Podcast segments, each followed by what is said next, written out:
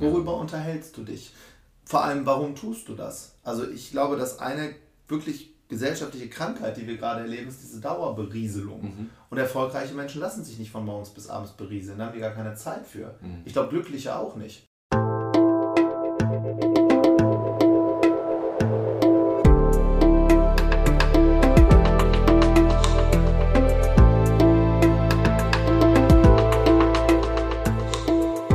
Willkommen bei dir, der Seven Mind Podcast mit Impulsen für ein gutes Leben.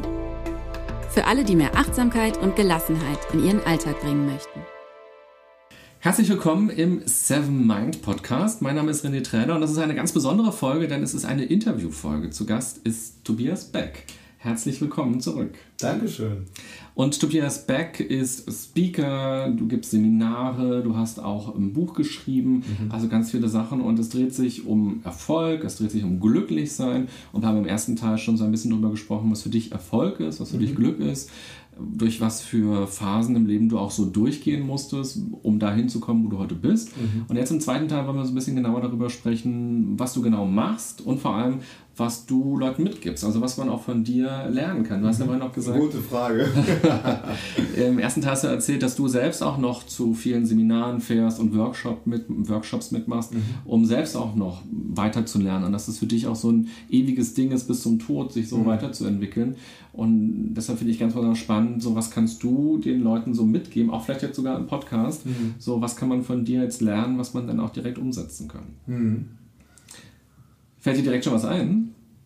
Ja, ich glaube, es gibt natürlich so Grund, grundsätzliche Dinge, die, wenn wir einmal damit anfangen, das habe ich im ersten Teil ja auch schon angeschaut, macht das auch so ein bisschen süchtig. Ne? Also wenn ich anfange, mich mit meiner Persönlichkeit auseinanderzusetzen und mehr die Warum als die Was-Frage stelle, komme ich natürlich irgendwann unwillkürlich auf den Punkt, mir die Frage zu stellen, wer schwimmt denn mit mir in meinem Aquarium? Mhm.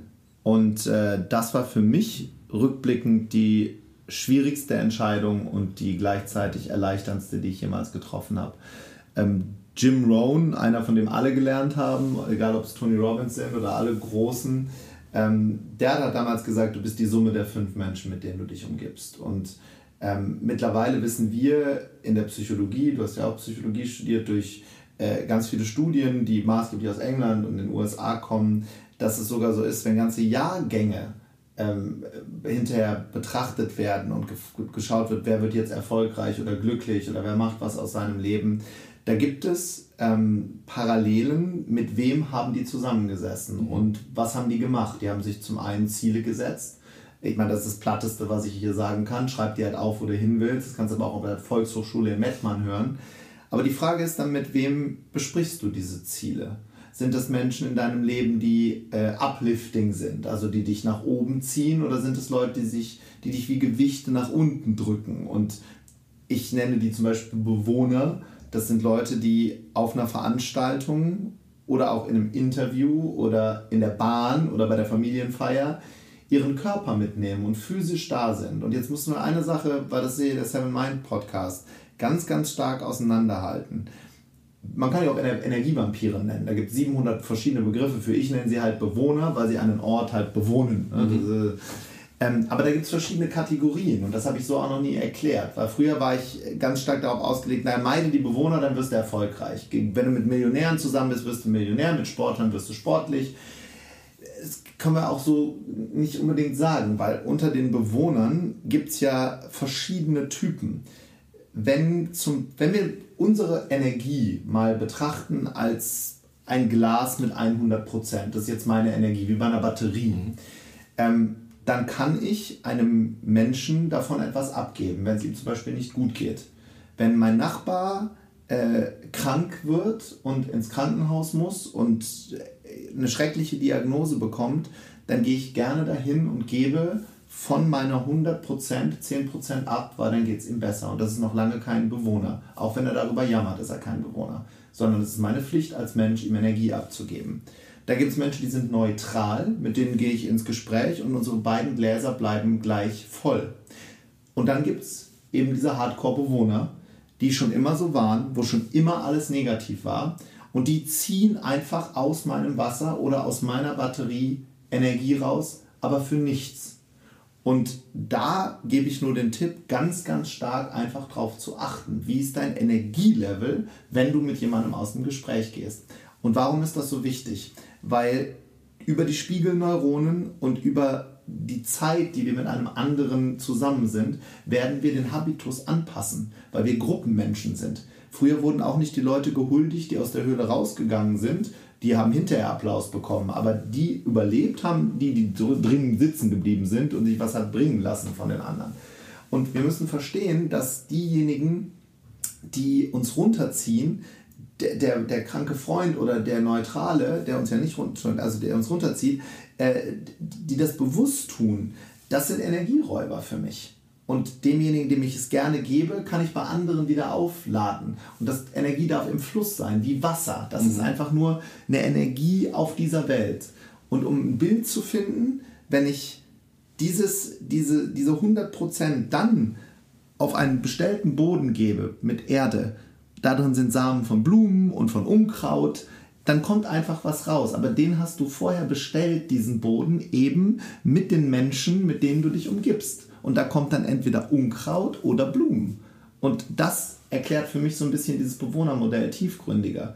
Das heißt, lasse ich mir meine Lebensenergie raussaugen? Muss das sein? Nein, ich kann mich auch mit Menschen beschäftigen, äh, die mich eben nach oben ziehen, wenn es eben entweder gleich viel Energie ist oder wir uns gegenseitig hochpushen. Gegenseitig so der, der wie beim ADAC, wenn die mit so einem Energieaufladegerät für die Batterie kommen, das ist natürlich richtig geil. Und um mal modern zu werden, wenn du mit denen ein, ein Start-up gründest, da kannst du nur gewinnen. Mhm. Und wenn man nicht Bewohner ist, was ist man dann? es gibt nur andere Felder. Äh, es gibt das Ameisenfeld noch. Das sind Leute, die die wollen einfach ein normales Leben führen. Da würde ich zum Beispiel auch nie was gegen sagen. Das sind Leute, die wollen in Ruhe gelassen werden. Die sind glücklich, wie sie sind und die sind es wirklich. Und das ist vollkommen in Ordnung. Die wollen nicht mehr, die, es, gibt, es gibt Millionen von Menschen, das würde unser System gar nicht funktionieren, die mit dem Job, den sie haben, glücklich sind. Die meckern auch nicht. Die gehen da gerne hin. Meine Schwester zum Beispiel, die ist keine Ameise, ist ein blödes Beispiel, aber die ist mit einem normalen, die ist mit einem normalen Job glücklich. Die ist Lehrerin, die ist die glücklichste Lehrerin, die ich kenne. Die will auch nicht mehr Geld. Die ist einfach happy damit. Mhm. Da sind wir jetzt eigentlich schon wieder im Diamantenkästchen. Ne? Das ist so, die sind, die sind einfach glücklich mit dem, was sie tun. Und du bist ja auch glücklich mit dem, was du tust, hast du gesagt. Ja. Bist du auch eine Ameise? Ähm, ich hoffe, im Diamantenkästchen zu sein, weil ich mich bewusst schleifen lasse. Mhm. Das ist in diesem Diamantenkästchen so. Das sind die, die wissen, dass die Welt nicht so leicht ist und dass wir Probleme haben und dass wir auch mal auf die Nase fallen müssen, um danach mehr für sich oder für andere zu haben. Und äh, deshalb glaube ich, ich bin eher im Diamantenkästchen. Bewusst, mhm. weil ich in diese Diamantenschleifmaschine halt auch reingehe. Und wenn du in Juwelier gehst, äh, und schaust dir die teuersten, tollsten Diamanten da an mhm. in diesem Juwelier, die wurden halt geschliffen und das war unangenehm. Aber die lecken nicht ihre Wunden den ganzen Tag und sagen, mit neun Jahren ist mir das passiert. Ja, weiß ich. Und jetzt, was machst du denn jetzt daraus? Mhm. No, das ist der Diamant. Der was weiß, das Leben ist nicht so leicht, aber er macht trotzdem was draus. Mhm. Was gibt's noch? Gibt den Superstar. Mhm. Den gibt's noch. Und äh, Superstars sind Menschen, die. Ah, ich gehe mal zum Passboten. So, der Postbote konnte sein Paket abgeben. Na Gott sei Dank. Und das Glas ist auch nicht kaputt. Das Glas ist wieder. Das ist jetzt wieder halb voll. genau. Oder genug drin. Und äh, wir waren bei den Superstars. Beim Superstar, ja, genau. Was ist mit dem? Ähm, Superstars sind Menschen, die bewusst einen Rahmen bauen, also einen Ort schaffen, in dem andere Menschen wachsen können. Mhm. Das sind Superstars. Ich habe von dem ersten Teil kurz von meiner Lehrerin erzählt, von Frau Scharkut. Das war ein Superstar. Mhm ganz viele Menschen in meinem Umfeld sind Superstars, die, die sich selbst eben nicht so wichtig nehmen und andere groß machen. Für mich, mein, habe ich vorhin auch kurz gesagt, mein, einer meiner Celebrity Twins, Les Brown, großer amerikanischer Speaker, den habe ich kennengelernt in Stuttgart hinter der Bühne, war eingeteilt dafür, ihn quasi zu umsorgen dort als MC der Veranstaltung. Und sein erster Satz war, ist there anything I can do for you? Mhm. Und der hat mich dann dort gecoacht, wo ich dachte, Moment mal, also warum macht er das denn jetzt? Er hat ja überhaupt gar nichts von mir. Ich bin ja das kleinste Licht hier im, im gesamten Tannenbaum. Und er hat es eben trotzdem gemacht. Und das sind halt Menschen, die sich in den Dienst der anderen stellen. Und eine Gesellschaft fängt dann rückblickend an, solchen Menschen halt Statuen zu errichten, die einfach für andere was machen. Und da gibt es in der Geschichte Tausende. Und warum bist du ein Diamant und kein Superstar? Weil, weil du kümmerst dich ja auch darum, dass andere wachsen können. Ja, ich glaube, dass ich äh, in dieser Diamantenschleifmaschine auch noch gar nicht so weit bin, um wirklich nur reinzugeben. Ähm, dann musst du deine Preise geringer machen. ja, da, da, da, das, das, das könnte ich machen. Aber für mich sind Superstars, also es gibt Superstars, so die Alltags-Superstars. Ja. Ähm, viele auch wirklich, die mich, die mich total beeindrucken, wenn man in die Historie guckt. Ich lese unglaublich viele Superstar-Bücher, aber jetzt eben nicht von, von Dingen, Menschen, die wir jetzt als Superstars bezeichnen würden, sondern von Menschen, die einfach ähm, Dinge getan haben, die alle überrascht haben. Ich weiß nicht, es gibt eine, eine Amerikanerin, die hat mal 250.000 Dollar für so, ein, für so ein College gespendet und die hat dort vorher über 20 Jahre Wäsche gewaschen. Und was sie nicht wusste, weil sie nicht lesen und schreiben konnte, ist, dass sie immer pro Abrechnung so und so viel Prozentsatz gespendet hat. Das hat sie irgendwann halt mal unterschrieben, weil sie es nicht verstanden hat. Und dann kam irgendwann jemand und sagt, hier, sie haben noch so viel Dollar. Und die war Wäscherin, die war nicht Ärztin. Und hat die gesagt, oh, das ist doch großartig, das kann ich hier den Jugendlichen geben. Mhm. Anstatt zu sagen, oh, endlich jetzt für mich, ich gehe jetzt reisen. Das ist für mich ein Superstar, die sich halt wirklich in Dienst stellen. Und da bin ich noch weit weg von. Mhm. Gibt es nicht aber auch noch Delfine und Eulen? das ist ein anderes Modell. Ach so, das war Ja, ja, das ist ein anderes Modell. Die, die werden, die da, einige vermischen die auch, dann, wird's, dann ist man, ein, äh, keine Ahnung, Ameiseneule, das ja. ist ein bisschen schwierig. Äh, nee, die, das Tiermodell ist eher dafür da, äh, Menschen ein bisschen besser zu verstehen. Das äh, ganz, ganz einfach erklärt sind es, äh, gibt so, auf einer Party gibt es vier Typen, warum sie auch auf die Party kommen. Ähm, es gibt den Wal, der will am liebsten auf der Party helfen und abräumen und der ist dann in der Küche und macht für den Gastgeber alles, was der tun sollte, um einfach mal zu hören, du bist aber ein netter Mensch, vielen Dank. Ja, der will halt Aufmerksamkeit und zur Gruppe dazugehören. Dann gibt es den Hai, der sagt dem Wal, dann hol mir mal noch einen Drink. Mhm. Ne, das ist der, der beim Monopoly spielen, wenn er die Schlossstraße nicht gewinnt, äh, seinen, seinen Tag wegschmeißt und äh, da ist alles gelaufen. Und dann gibt es den Delfin, der weiß zehn Minuten nach dem Monopoly-Spiel nicht mal, dass er das gespielt hat, war aber lustig, kann mhm. sich auch an den Namen nicht erinnern. Ne, trinkt halt dazu einen Red Bull und hat eine coole Zeit. Und dann gibt es die Eule, die erklärt 25 Minuten jede einzelne Spielregel von äh, Monopoly und wenn einer dagegen verstößt, gibt es auch eins auf die Nuss. Und das ist die Eule. Und warum haben die diese Tiernamen? Weil es im Tierreich genauso ist. Ne? Der Wal ist jemand, der tief runterschwimmt, mhm. langfristige Beziehungen aufbaut. Die ernähren ja ihre, ihre äh, Kälber, nennt man die, glaube ich, ne? ganz, ganz lange. Äh, die Eule, 360 Grad Blick Mhm. Bevor die eine Entscheidung trifft, fokussiert die ganz lang und dann jagt sie los. Der Hai riecht einen Blutstropfen in Millionen Liter Wasser und fängt an, sich auf die Beute zu stürzen. Ne? Wir wollen noch ein, noch ein Office aufmachen, ne? so der Business Hai. Und der Delfin, der, der surft halt auf der Welle, ne? der, hat halt, der will halt Spaß haben. Delfine haben äh, sind, ganz wenige Tiere haben Sex aus Spaß, Delfine, ne, haben sie jetzt nachgewiesen. Die machen das aus Spaß, weil die das lustig finden. Und äh, ja, ist bei den Menschen Delfinen auch so. ja, wer bist du jetzt von den ganzen? Ähm, in dem Modell bin ich ein Delfin-Hai mit Walenmischung. Was? Ja. Dann bist du ja quasi alles. Außer Eule. Ja, Eule nicht so viel. Eule ist echt angelernt. Also wenn ich, wenn der Hai in mir möchte gerne wissen und verstehen, damit er damit auf Fragen antworten kann und nicht mhm. bloßgestellt zu werden. Mhm. Die Eule will wirklich verstehen. Mhm. Das ist ein großer Unterschied. Ich lese zum Beispiel keine Verträge. Also wenn ich irgendwas abschließe, Mobilfunkvertrag, da gibt es ja Leute, die lesen ja 24 Stunden das Kleingedruckte. Das lese ich nicht. Ist jetzt keine Einladung, mir andauernd einen Vertrag vorzulesen, aber äh, es gibt Mischtypen. Es gibt sogar Leute, die sind alles. Die haben alle vier hoch. Den Test kann man übrigens äh, äh einfach auf der Webseite machen, wenn, ihr das, wenn euch das mhm. interessiert. Kostet nichts, einfach machen. Und da kann man ein bisschen mitspielen im Freundes- und Bekanntenkreis. Mal gucken, wer bin ich und wer sind die anderen. Und vielleicht ähm, kann ich damit auch besseres Verständnis bei anderen bekommen für das, was ich mache, aber vor allem auch umgekehrt. Mhm. Und ist die Eule die, die coolste sozusagen von allen? die, die Eule ist die wissendste von allen. Mhm. Die weiß halt alles. Das heißt aber noch lange nicht, dass sie es auf die Straße bekommt. Das Geheimnis des Tiermodells, gerade für diejenigen, die hier zuhören, die ähm, sich was Eigenes aufbauen wollen, ist eine Atmosphäre zu schaffen, wo alle vier sich wohlfühlen und in meiner Welt als Trainer oder Speaker alle vier Typen abzuholen auf einem Seminar, sodass alle sich gewertschätzt fühlen und nicht nur der, der man selber ist. Mhm. Weil das ist einfach, die eigene Sprache zu sprechen. Ja. Aber warum will man zum Beispiel mit einem Hai befreundet sein? Weil der Hai dafür sorgt, dass du eine Investition für dein Startup bekommst, weil der die anderen Haie der Stadt kennt, mhm. weil der Hai dir automatisch deine, deine Zielrichtung größer macht. Mhm. Der, ja, hier laufen die Kinder vorbei. Ähm, der Hai schafft es, eine, eine Atmosphäre zu kreieren, wo Wachstum da ist. Das wird der Wal initial nicht von sich aus machen, aber es wird total schön sein, weil ihr sitzt abends immer zusammen und macht noch eine Dankbarkeitsübung. Die Kombination aus beidem ist Magie. Mhm. Und in deinem Freundeskreis, was würdest du sagen, welche Tiere hast du da am meisten in deinem Zoo? Wirklich bunt gemischt. Mhm. In meinem Team schaue ich natürlich ganz genau darauf, wer arbeitet da und wer arbeitet mit wem und wie. Mhm. Äh, in meinem Freundeskreis sind wirklich alle vertreten und äh, ganz oft passiert es mir natürlich, dass wenn mir jemand was erzählt, dass dann Elemente der Tiere quasi rauskommen und wo ich dann denke, okay, ich schlüpfe jetzt mal kurz in mein Wahlkostüm und hör, fühl mal rein, anstatt zu sagen, nee, geht nicht, weil in ihrer Welt geht das.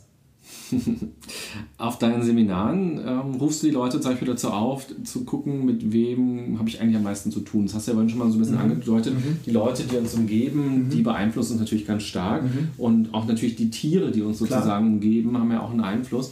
Und da rufst du die Leute auf, dass die mal bei WhatsApp gucken sollen, mhm. ähm, was so die fünf letzten Kontakte sind, mhm. mit denen sie geschrieben haben und was da vor allem geschrieben genau. würde. Was steht da? Worüber ja. unterhältst du dich? Vor allem, warum tust du das? Also ich glaube, dass eine wirklich gesellschaftliche Krankheit, die wir gerade erleben, ist diese Dauerberieselung. Mhm. Und erfolgreiche Menschen lassen sich nicht von morgens bis abends berieseln, da haben die gar keine Zeit für. Mhm. Ich glaube, glückliche auch nicht. Also diese Dauerberieselung, ich muss ja nicht Netflix gucken, 400 Folgen äh, keine Ahnung, was es da gibt, Prison Break hintereinander, ich glaube, es läuft gar nicht mehr bei Netflix, nur ein Beispiel, äh, sondern sich einfach mal bewusst die Frage zu stellen, worüber schreibe ich denn da gerade? Ist das, ist das einem höheren, gehen wir damit gemeinsam irgendwo hin oder ist es einfach nur, das Wetter ist schlecht, mhm. ist so heiß, oh, wir sind im Urlaub angekommen, hier gibt es keine Pommes. Wenn das solche Nachrichten sind, garantiere ich dir, färbt es auf dich ab und da einfach auch mal eine WhatsApp unbeantwortet zu lassen. Und wenn jemand dich voll blökt mit sowas mhm. wie eine Ziege, dann einfach auch mal zu sagen, du, damit möchte ich nicht, darüber möchte ich nicht mit dir reden. Mhm. Lass mal darüber sprechen, was wir draußen tun können fürs Bildungssystem, für die Flüchtlinge, die da sind. Wie können wir das zu einem besseren Ort machen? Und die Leute, die das tun, die haben dafür keine Zeit. Das ist auch so ein Punkt, wo ich echt ähm, radikal geworden bin, auch im Urlaub. Wenn ich merke, wir, hatten jetzt, wir waren jetzt in Mexiko ein paar Wochen den ganzen Sommer, mit der Familie und da kam eine deutsche Frau bei uns an den Tisch, da waren ganz wenige Deutsche und die stellt sich zu uns und sagt wirklich wörtlich, also hier ist so viel auf dem Buffet, man weiß überhaupt nicht, was man nehmen soll. und ich habe die angeguckt und Rita habe ich dann angeguckt und dann kam wirklich von uns beiden, wir möchten darüber mit Ihnen nicht reden. Und die gucken einen dann an, als, als, als kämen, kämen wir vom Mars. Die wollte sich dann zu uns setzen und wir sagen, nein, sie können sich hier nicht hinsetzen, wir setzen uns uns weg. Und zwar warum? Weil es färbt auf uns ab, ob mhm. wir wollen oder nicht. So schnell, wie du dann beim Wetter bist, kannst du gar nicht gucken. Und dann ist es so heiß und Mücken sind auch noch da. Ja, ist tropisch, ist, sind Mücken. Ja, und das mache ich einfach nicht mit, da habe ich keinen Bock drauf. Ja, du, du lachst, ja, das ist genau wie die Apothekenrundschau lesen oder Biowetter oder, oder, äh, oder diese ganz, diesen ganzen Bullshit. Da, da habe ich keine Zeit für und die Leute in meinem Umfeld auch nicht. Ja, toll. toll. Dein Handy liegt ja hier. Magst du mal gucken, was die letzten drei Gespräche oh waren? Oh Gott, ich hab's verboten. Die du geführt hast? Ja. Ähm, mit wem hast du so heute gesprochen? Die äh, letzte war mit meiner CEO. Der habe ich geschrieben, dass äh, bei der Veranstaltung, die wir vor diesem Interview haben, äh, alles gut gelaufen ist und dass ich dankbar dafür bin. Mhm. Die davor war von meiner Tourmanagerin, die mich daran erinnert hat, äh, hier in diesem Podcast, äh, äh, was Seven Mind ist und wo das ja. herkommt. Und, äh, das hast du heute erst erfahren? Nee, nee, das habe ich schon vorher erfahren, aber sie managt meinen Kalender und dann kommt es nochmal hoch. Ach so. Die, erinnern mich an ah, Sachen. Okay. Und die davor ist eine ganz spannende, also dann steht hier Yvonne Schönau, der habe ich heute gesagt, dass wir zusammen Brian Tracy ankündigen dürfen. Ja. Ähm, die freut sich total. Das ist eine meiner Head Coaches der mhm. Tobias Beck University und wir wachsen gemeinsam. Mhm. Und dann steht hier Mark Schipke. Und Mark Schipke habe ich kennengelernt. Der war einer meiner ähm, Thermostatmenschen im Leben. Kennst mhm. du Thermostatmenschen? Es gibt ja Thermometer und Thermostat. Mhm. Thermo Thermometer misst die Temperatur, Thermostat stellt die neu ein. Mhm. Und Mark Schipke habe ich kennengelernt auf einem Workshop in Thailand Und der hat mir Fragen gestellt, wo plötzlich meine Raumtemperatur in mir gestiegen ist. Und seitdem ist er mein Bruder. Der hat mir einfach ein paar Fragen gestellt damals. Sowas wie, wann fängst du denn endlich an? Du hast immer noch keine Arbeitsplätze geschaffen. Und der ist, viel, der, der ist viel jünger als ich, aber der hat die richtigen Fragen gestellt. Weil ich ihm ganz stolz erzählt habe, ich bin jetzt Trainer und, und das alles so toll. Und der hat dann mit ein paar Jahre jünger als ich zu mir gesagt, das ist ja spannend, aber was machst du für, was machst du für andere? Wo ist, wo ist denn dein Buch? Wo sind deine Produkte? Mhm. Du hast ja noch gar nichts gemacht. Ich brauche sowas. Ich brauche zwischendurch mal Leute, die meinen Thermostat erhöhen, mhm. damit meine Temperatur sich ranregeln kann. Übrigens, in dem Fall dann war ich bei ihm in der Diamantenschleifmaschine. Das sind Gespräche, die ich mag. Also alles, die letzten fünf Kontakte, ganz positive Sachen, um die es ging. Ja, also. Wohlwollend. Aber willst du dir kurz zwei Minuten Zeit nehmen und Rita mal schreiben? Die war ja. jetzt ja gar nicht, die ist gar nicht Nee, die war, die ist, äh, das, da hast du recht. Wann habe ich denn Rita? Du scrollst ja ganz weit nach unten. Ja. Wir sind noch zusammen. Ja, wir sind noch zusammen. Ich guck mal, wo sie ist. Wir haben aber, ja, guck mal hier. Wir haben aber heute telefoniert um, äh, da ist sie, 9.16 Uhr haben okay. wir telefoniert. Und äh, ich habe halt heute ich mit meinem Team sehr, sehr viel Kontakt gehabt mhm. noch. Ne? Ja, aber ich kann dir auch sagen, was ich Rita als letztes geschrieben habe. Warte. Das ist natürlich ganz peinlich.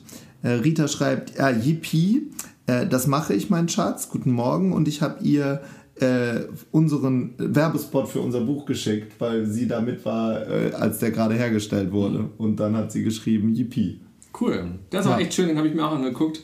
Und der ist ja wie so ein kleiner Kinospot, richtig? Ja, genau, über Meckerziegen. Genau, Meckerziegen und dann treffen sich aber doch ein paar bewohnerfreie Insider genau. und verstehen sich. Genau. Ja. Ich glaube, es wird halt zu viel gemeckert in Deutschland. Ne? Mhm.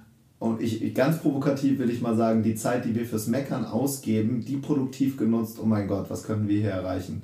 Ja, also es ist ja unglaublich. Und darum geht es eben auch in, in diesem Buch Unbox Your Life. Ist einfach, ja, das Leben unboxen. Bevor ich ein Telefon unboxe, äh, äh unboxe ich mal mein Leben ne? und streue mal ein bisschen Konfetti rein. also wie man dunkel genug. Wie man sein Leben voranbringen kann, wie man das machen kann, was man wirklich will, darum geht es wahrscheinlich. Ja, es geht, es geht erstmal wirklich quasi um diese Analogie dieses Telefons. Mhm. Wenn du, du hast ja gesagt, mein iPhone liegt hier. Hier sind, ist WhatsApp ist ja nur eine App, mhm. die alleine nur dort programmiert wurde. Ich muss die ja mit Leben füllen. Und da sind wir wieder bei dem Ding mit dem Wasser, mit Unkraut oder mit Blumen. Mhm. Und äh, genauso ist das mit unserem Leben auch. Das heißt, wir, wir haben einen Körper, da sind Gene drin und unglaublich viel Potenzial. Und das Telefon bekommen wir auch nur als Hardware geliefert, müssen aber den Apps Daten von uns geben und die auch mal aktivieren. Mhm. Ich muss da schon draufdrücken. Und wenn ich im Lebensrad in das Thema Ernährung oder Spiritualität oder Dankbarkeit oder Gelassenheit oder Liebe oder Zurückgeben oder Familie nie reingehe, also das nicht aktiviere, wie soll das denn dann überhaupt im Leben hochkommen? Und darum geht es um das Buch, in dem Buch. Das ist eher ähm, für, jem, für Menschen, die, die anfangen, sich mit der Persönlichkeitsentwicklung zu beschäftigen. Ich glaube, das wird ein Buch sein, was zigtausendfach unterm Weihnachtsbaum liegt, aber nicht, weil es das beste Buch ist. Es wird weiß Gott keinen literarischen Preis gewinnen. Also das wahrscheinlich eher das Gegenteil. Gibt es wahrscheinlich so einen Antipreis. Aber es wird dazu führen, dass ähm, die Nachbarin bei dem Nachbarn darüber sagt, war ein bisschen blöd von mir vor zwei Wochen, der Spruch. Das, ich glaube, wir sollten uns vertragen, wir wohnen hier in einem Haus. Und es wird dazu führen, dass Leute mal sagen, ich sollte vielleicht mal ein bisschen über mich nachdenken. Und auch wenn ich schon im Alter XY bin, wenn ich auf meine Lebensachse schaue, zu verstehen, dass das Alter zwischen 65 und 85 genauso lange ist wie meine gesamte Jugend. Da kommt noch viel. Mhm. Also leichte Kost. Das sind so die besten Dinge, die ich gehört habe in den letzten 20 Jahren. Die sind da einfach im, Sammelsurium zusammengeworfen worden. Im Vorfeld, als klar war, dass du zum Interview kommst, habe ich mich gefragt, so was, worüber können wir eigentlich sprechen mhm. und äh, was kann man von dir lernen vor allem. Mhm. Das finde ich immer ganz spannend, wenn Leute hier sitzen, so was können auch die Leute, die dir zuhören, lernen. Mhm. Also was kann man mitnehmen und manchmal sind es ja nur so Kleinigkeiten, manchmal ist es eine Geschichte, die du mhm. erzählst oder so ein Satz, der gesagt wird mhm. oder eben auch ein Impuls, irgendwas zu machen und zwei Sachen ähm, sind mir da besonders aufgefallen. Über die eine haben wir schon im ersten Teil viel gesprochen und jetzt auch gerade schon ein bisschen wieder, wie man also mehr zu der Person wird, die man sein möchte mhm. und eben die Dinge umsetzen kann, die man will. Und eine andere Sache, glaube ich, die man von dir lernen kann, ist ein gutes ein guter Speaker zu sein oder ein guter Redner zu sein zumindest. Mhm. Also da muss man ja nicht mal vor 500 Leuten auftreten, sondern da geht es ja auch darum, wie kann man, wenn man ein Team hat, vor den Leuten gut auftreten mhm. oder wie kann man einen besseren Pitch machen, ähm, wenn man selbstständig ist, wenn man angestellt ist und sein Unternehmen präsentiert oder sein Produkt, seine Dienstleistung äh, präsentiert. Darüber würde ich gerne noch mit dir sprechen mhm. wollen. Also was kannst du anderen Leuten mitgeben? Welche Ideen hast du?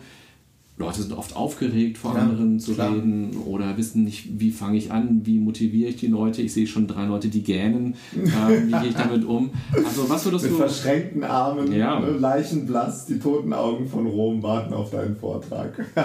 Wobei ich finde immer, das habe ich zum Beispiel in der Uni ganz stark erlebt. Also, das, in der Uni muss jeder mal präsentieren. Mhm. Und für ganz viele Mitstudenten war das so ein rotes Tuch. Die wollten auf gar keinen Fall was präsentieren und so. Mhm. Aber man musste so. Mhm. Und ich habe ganz oft erlebt, dass Leute vorne standen und nervös geworden sind, weil Leute Arme verschränkt haben oder weil Leute geguckt haben, wie sie gucken. Ja. Und dass Leute zwischendrin beim Vortrag, sie halten den Vortrag und sagen, äh, was denn los? Äh, langweile ich euch so. Ja, ja das ist das Allerschlimmste, so. das ist der Kardinalsfehler. Und ganz oft dachte ich so, eigentlich war es total spannend, was du gerade mhm. gesagt hast. Das war auch gar nicht schlecht, was du gesagt hast. Und nur weil die Leute nicht Dauergrinsen seit 90 Minuten, heißt es ja gar nicht, dass es schlecht ist. Mhm. Aber man guckt so in die Menge und man lässt sich davon so beeinflussen, ja, was da von passiert. Paar, ne? Die genau. Dann, mhm. und das hat unter Umständen gar nichts zu bedeuten. Ein neutrales Gesicht heißt nicht, dass es scheiße vielleicht ist. Vielleicht müde, hat vielleicht ein SMS bekommen, das wissen wir ja nicht. Ne? Ja, aber kann auch total innerlich total begeistert sein und aktiv Klar. zuhören und guckt halt einfach nur neutral. Klar. Und der da vorne lässt sich dadurch total verunsichern. Mhm. Das ist so eine Sache, die ist mir so oft aufgefallen in der Uni und ich dachte mir, voll krass, ich fühle mich gerade so gut unterhalten oder das ist so spannend mhm. und du bist so unsicher gerade da vorne. Ähm, mach doch einfach weiter ja. und mach dich nicht selbst kaputt.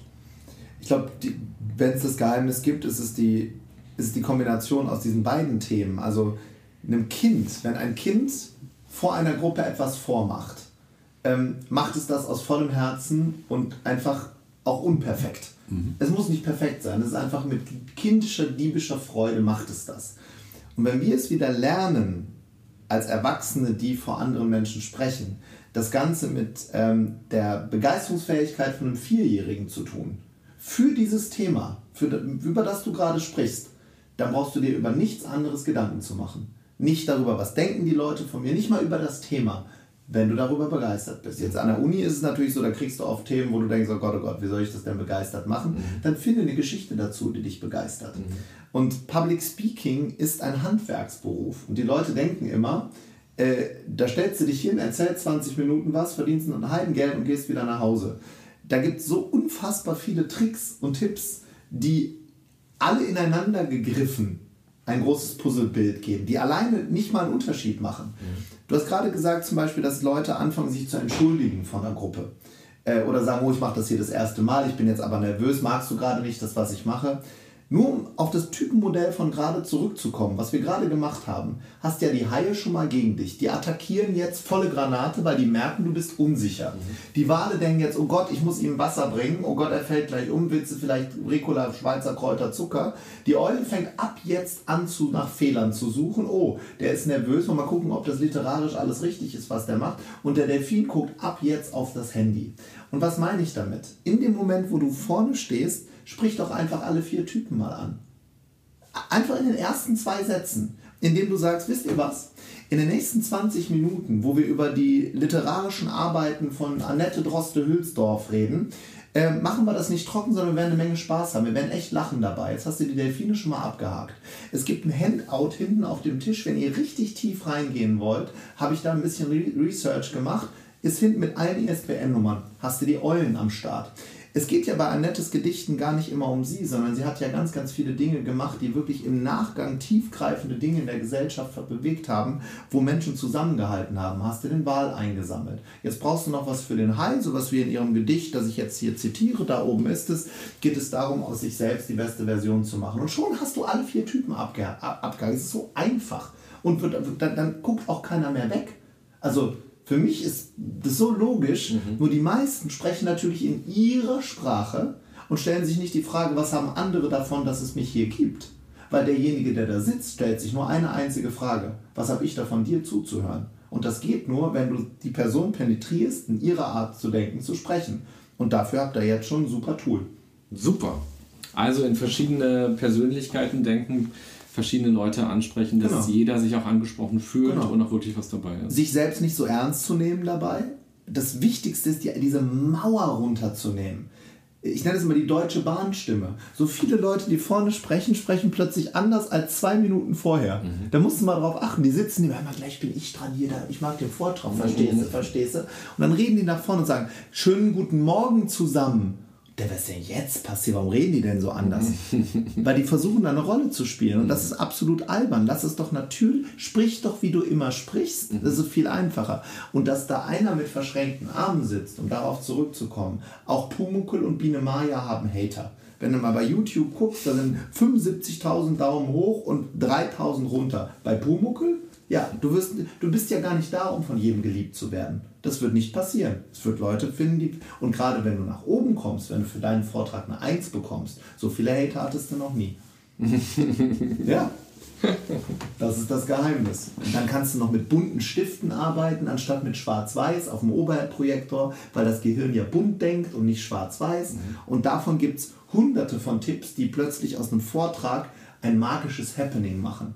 Und Menschen interessieren sich an die, äh, Menschen erinnern sich an die fachlichen Themen sowieso nicht, mhm. sondern nur dann, wenn du eine Emotion ausgelöst hast.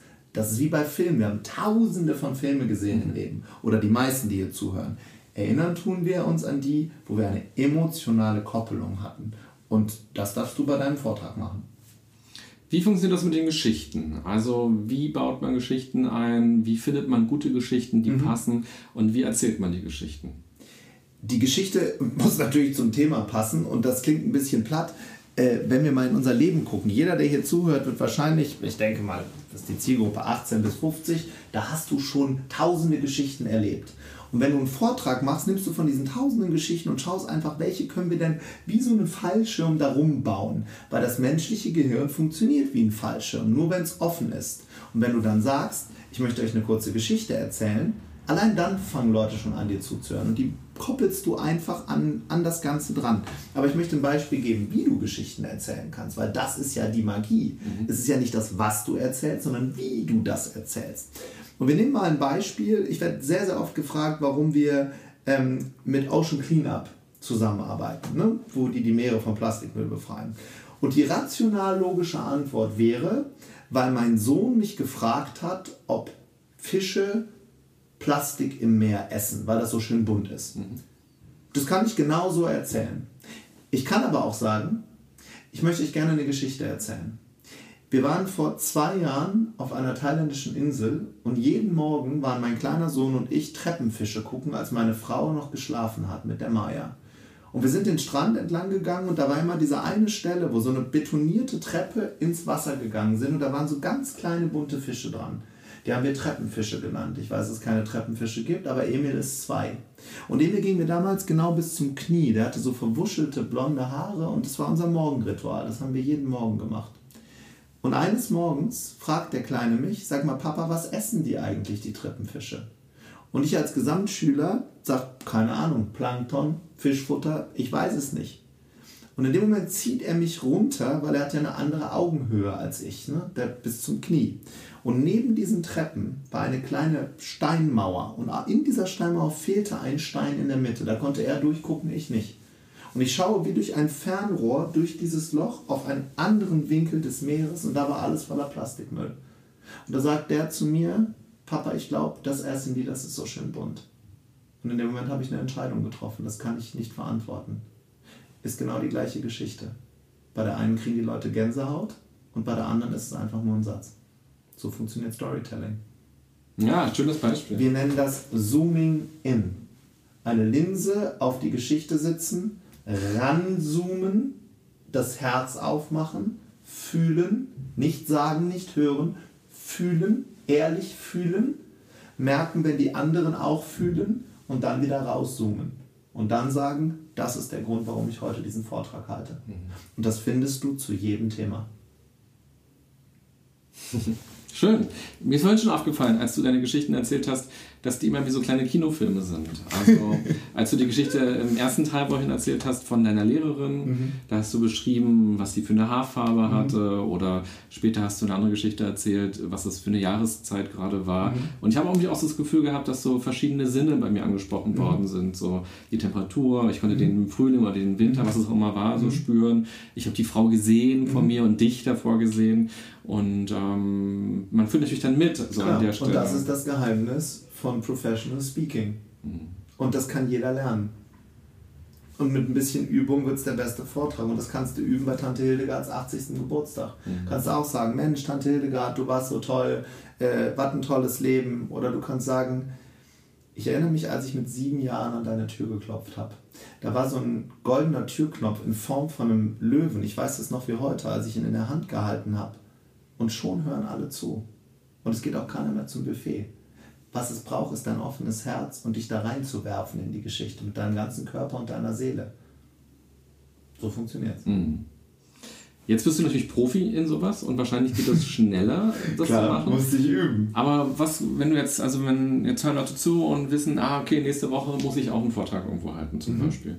Und die haben für sich auch die Message, die sie rüberbringen wollen, mhm. wie zum Beispiel mit dieser Ocean-Geschichte. Mhm. So.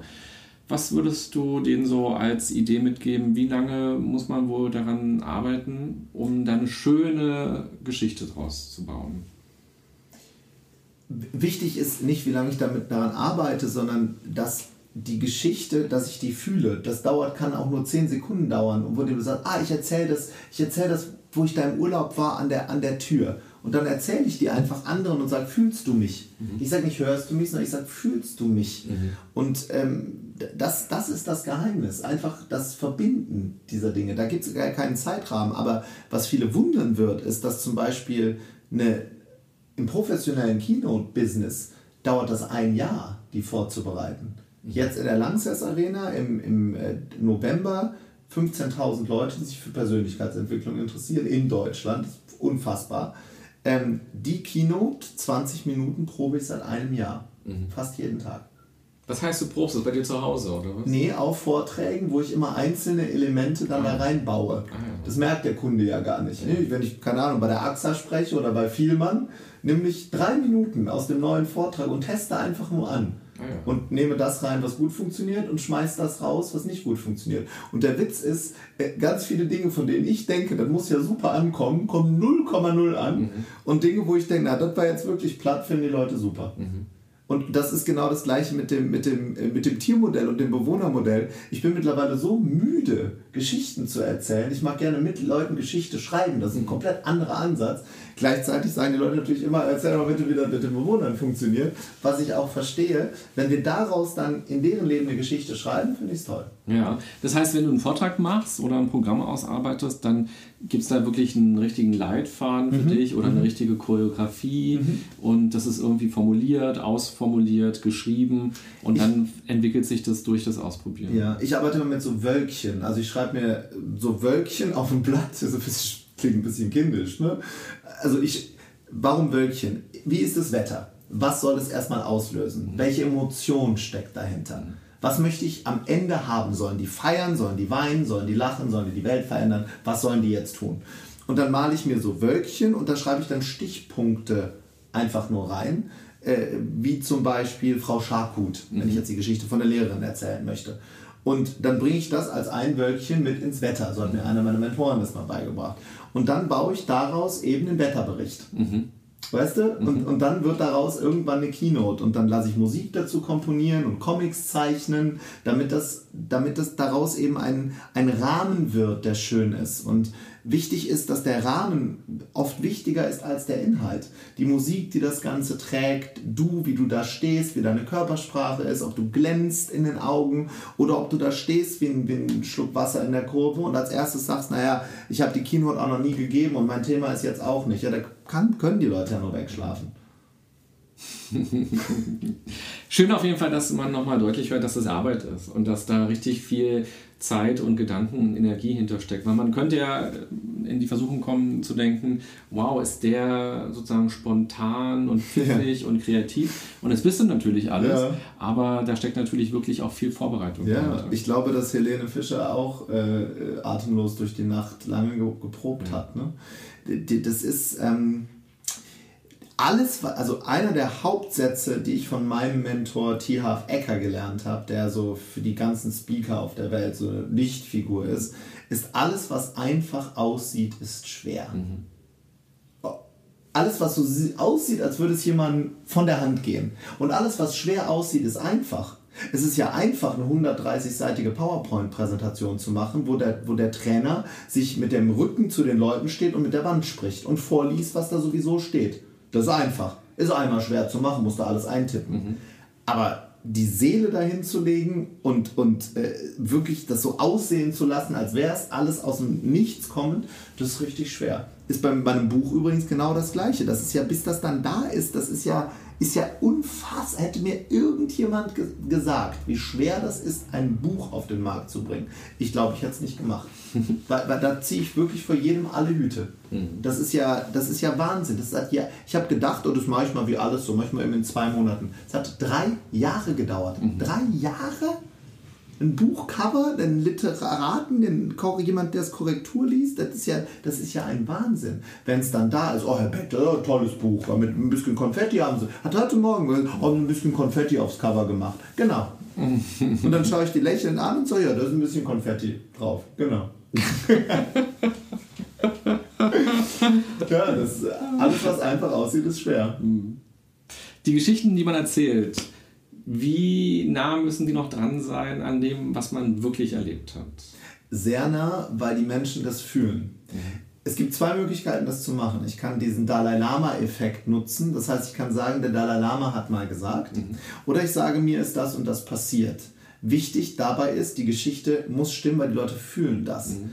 Die Krux dabei ist, du darfst die Geschichte natürlich ausschmücken. Du darfst die Wolke, du darfst mehr Farbe in die Wolke machen, du darfst ein bisschen mehr Licht reindrehen, du darfst ein bisschen mehr Emotionen reindrehen. Mhm. Lustig ist ja in der Retrospektive alles, was wir erlebt haben, wenn du da wirklich einen Film gedreht hättest, würdest du merken, äh, nee, also 100% war es jetzt auch nicht so. Auch Leute, die von ihren Krankheiten erzählen oder was alles Schlimmes passiert ist, wird ja zehnfach größer. Wichtig ist, es muss eine Geschichte sein, die dir passiert ist, weil sonst kannst du sie nicht authentisch erzählen. Und Menschen haben ganz, ganz feine Antennen, Antennen dafür, ob das stimmt oder nicht. Mhm.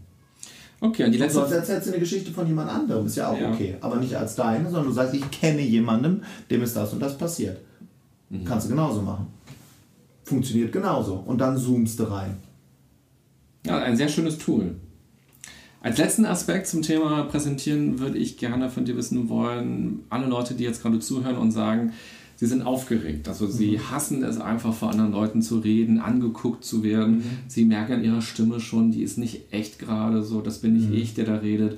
Oder vielleicht auch einen trockenen Mund mhm. haben und nicht wissen, wohin mit den Händen. Angstpipi. Alle sowas, genau. Was würdest du denen raten? Rituale einzuführen, bevor du auf die Bühne gehst oder in den Raum. Ich höre zum Beispiel immer meine Lieblingsmusik vorher. In meinem Fall Ivete Sangalo ist eine Brasilianerin, die habe ich von seitdem ich damals in Brasilien war, höre ich die rauf und runter.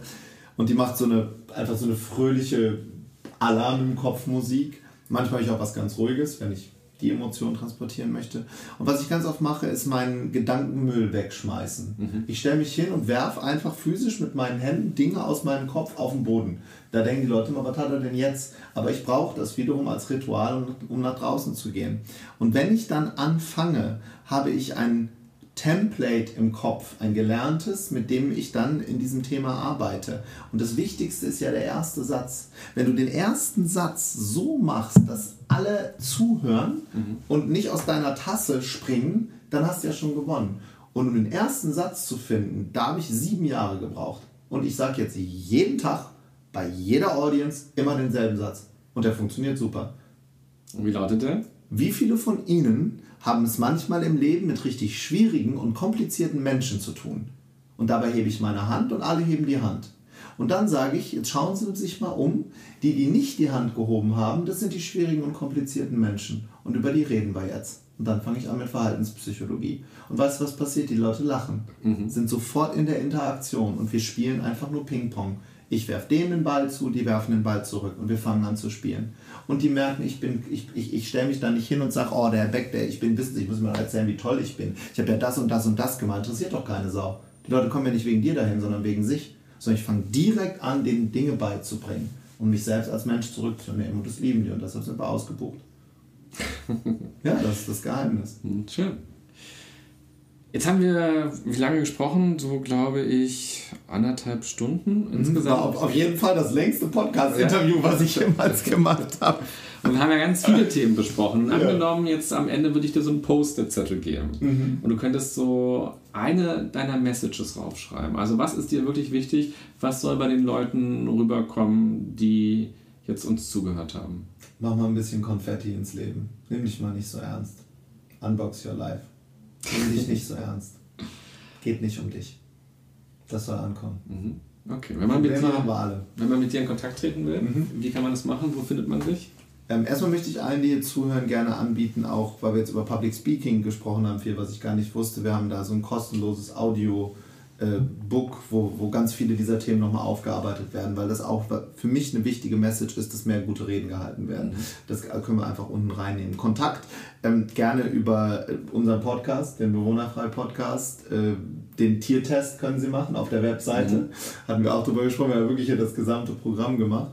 Und ich glaube, um mich wirklich kennenzulernen, ähm, unboxyourlifebuch.de, das ist, das ist halt, da ist so mein ganzes Leben drin in dem Buch. Und äh, für alle, die mich irgendwo treffen, ich bin anfassbar, kannst mir Hallo sagen, High Five machen, also keine, keine Scheu haben davon.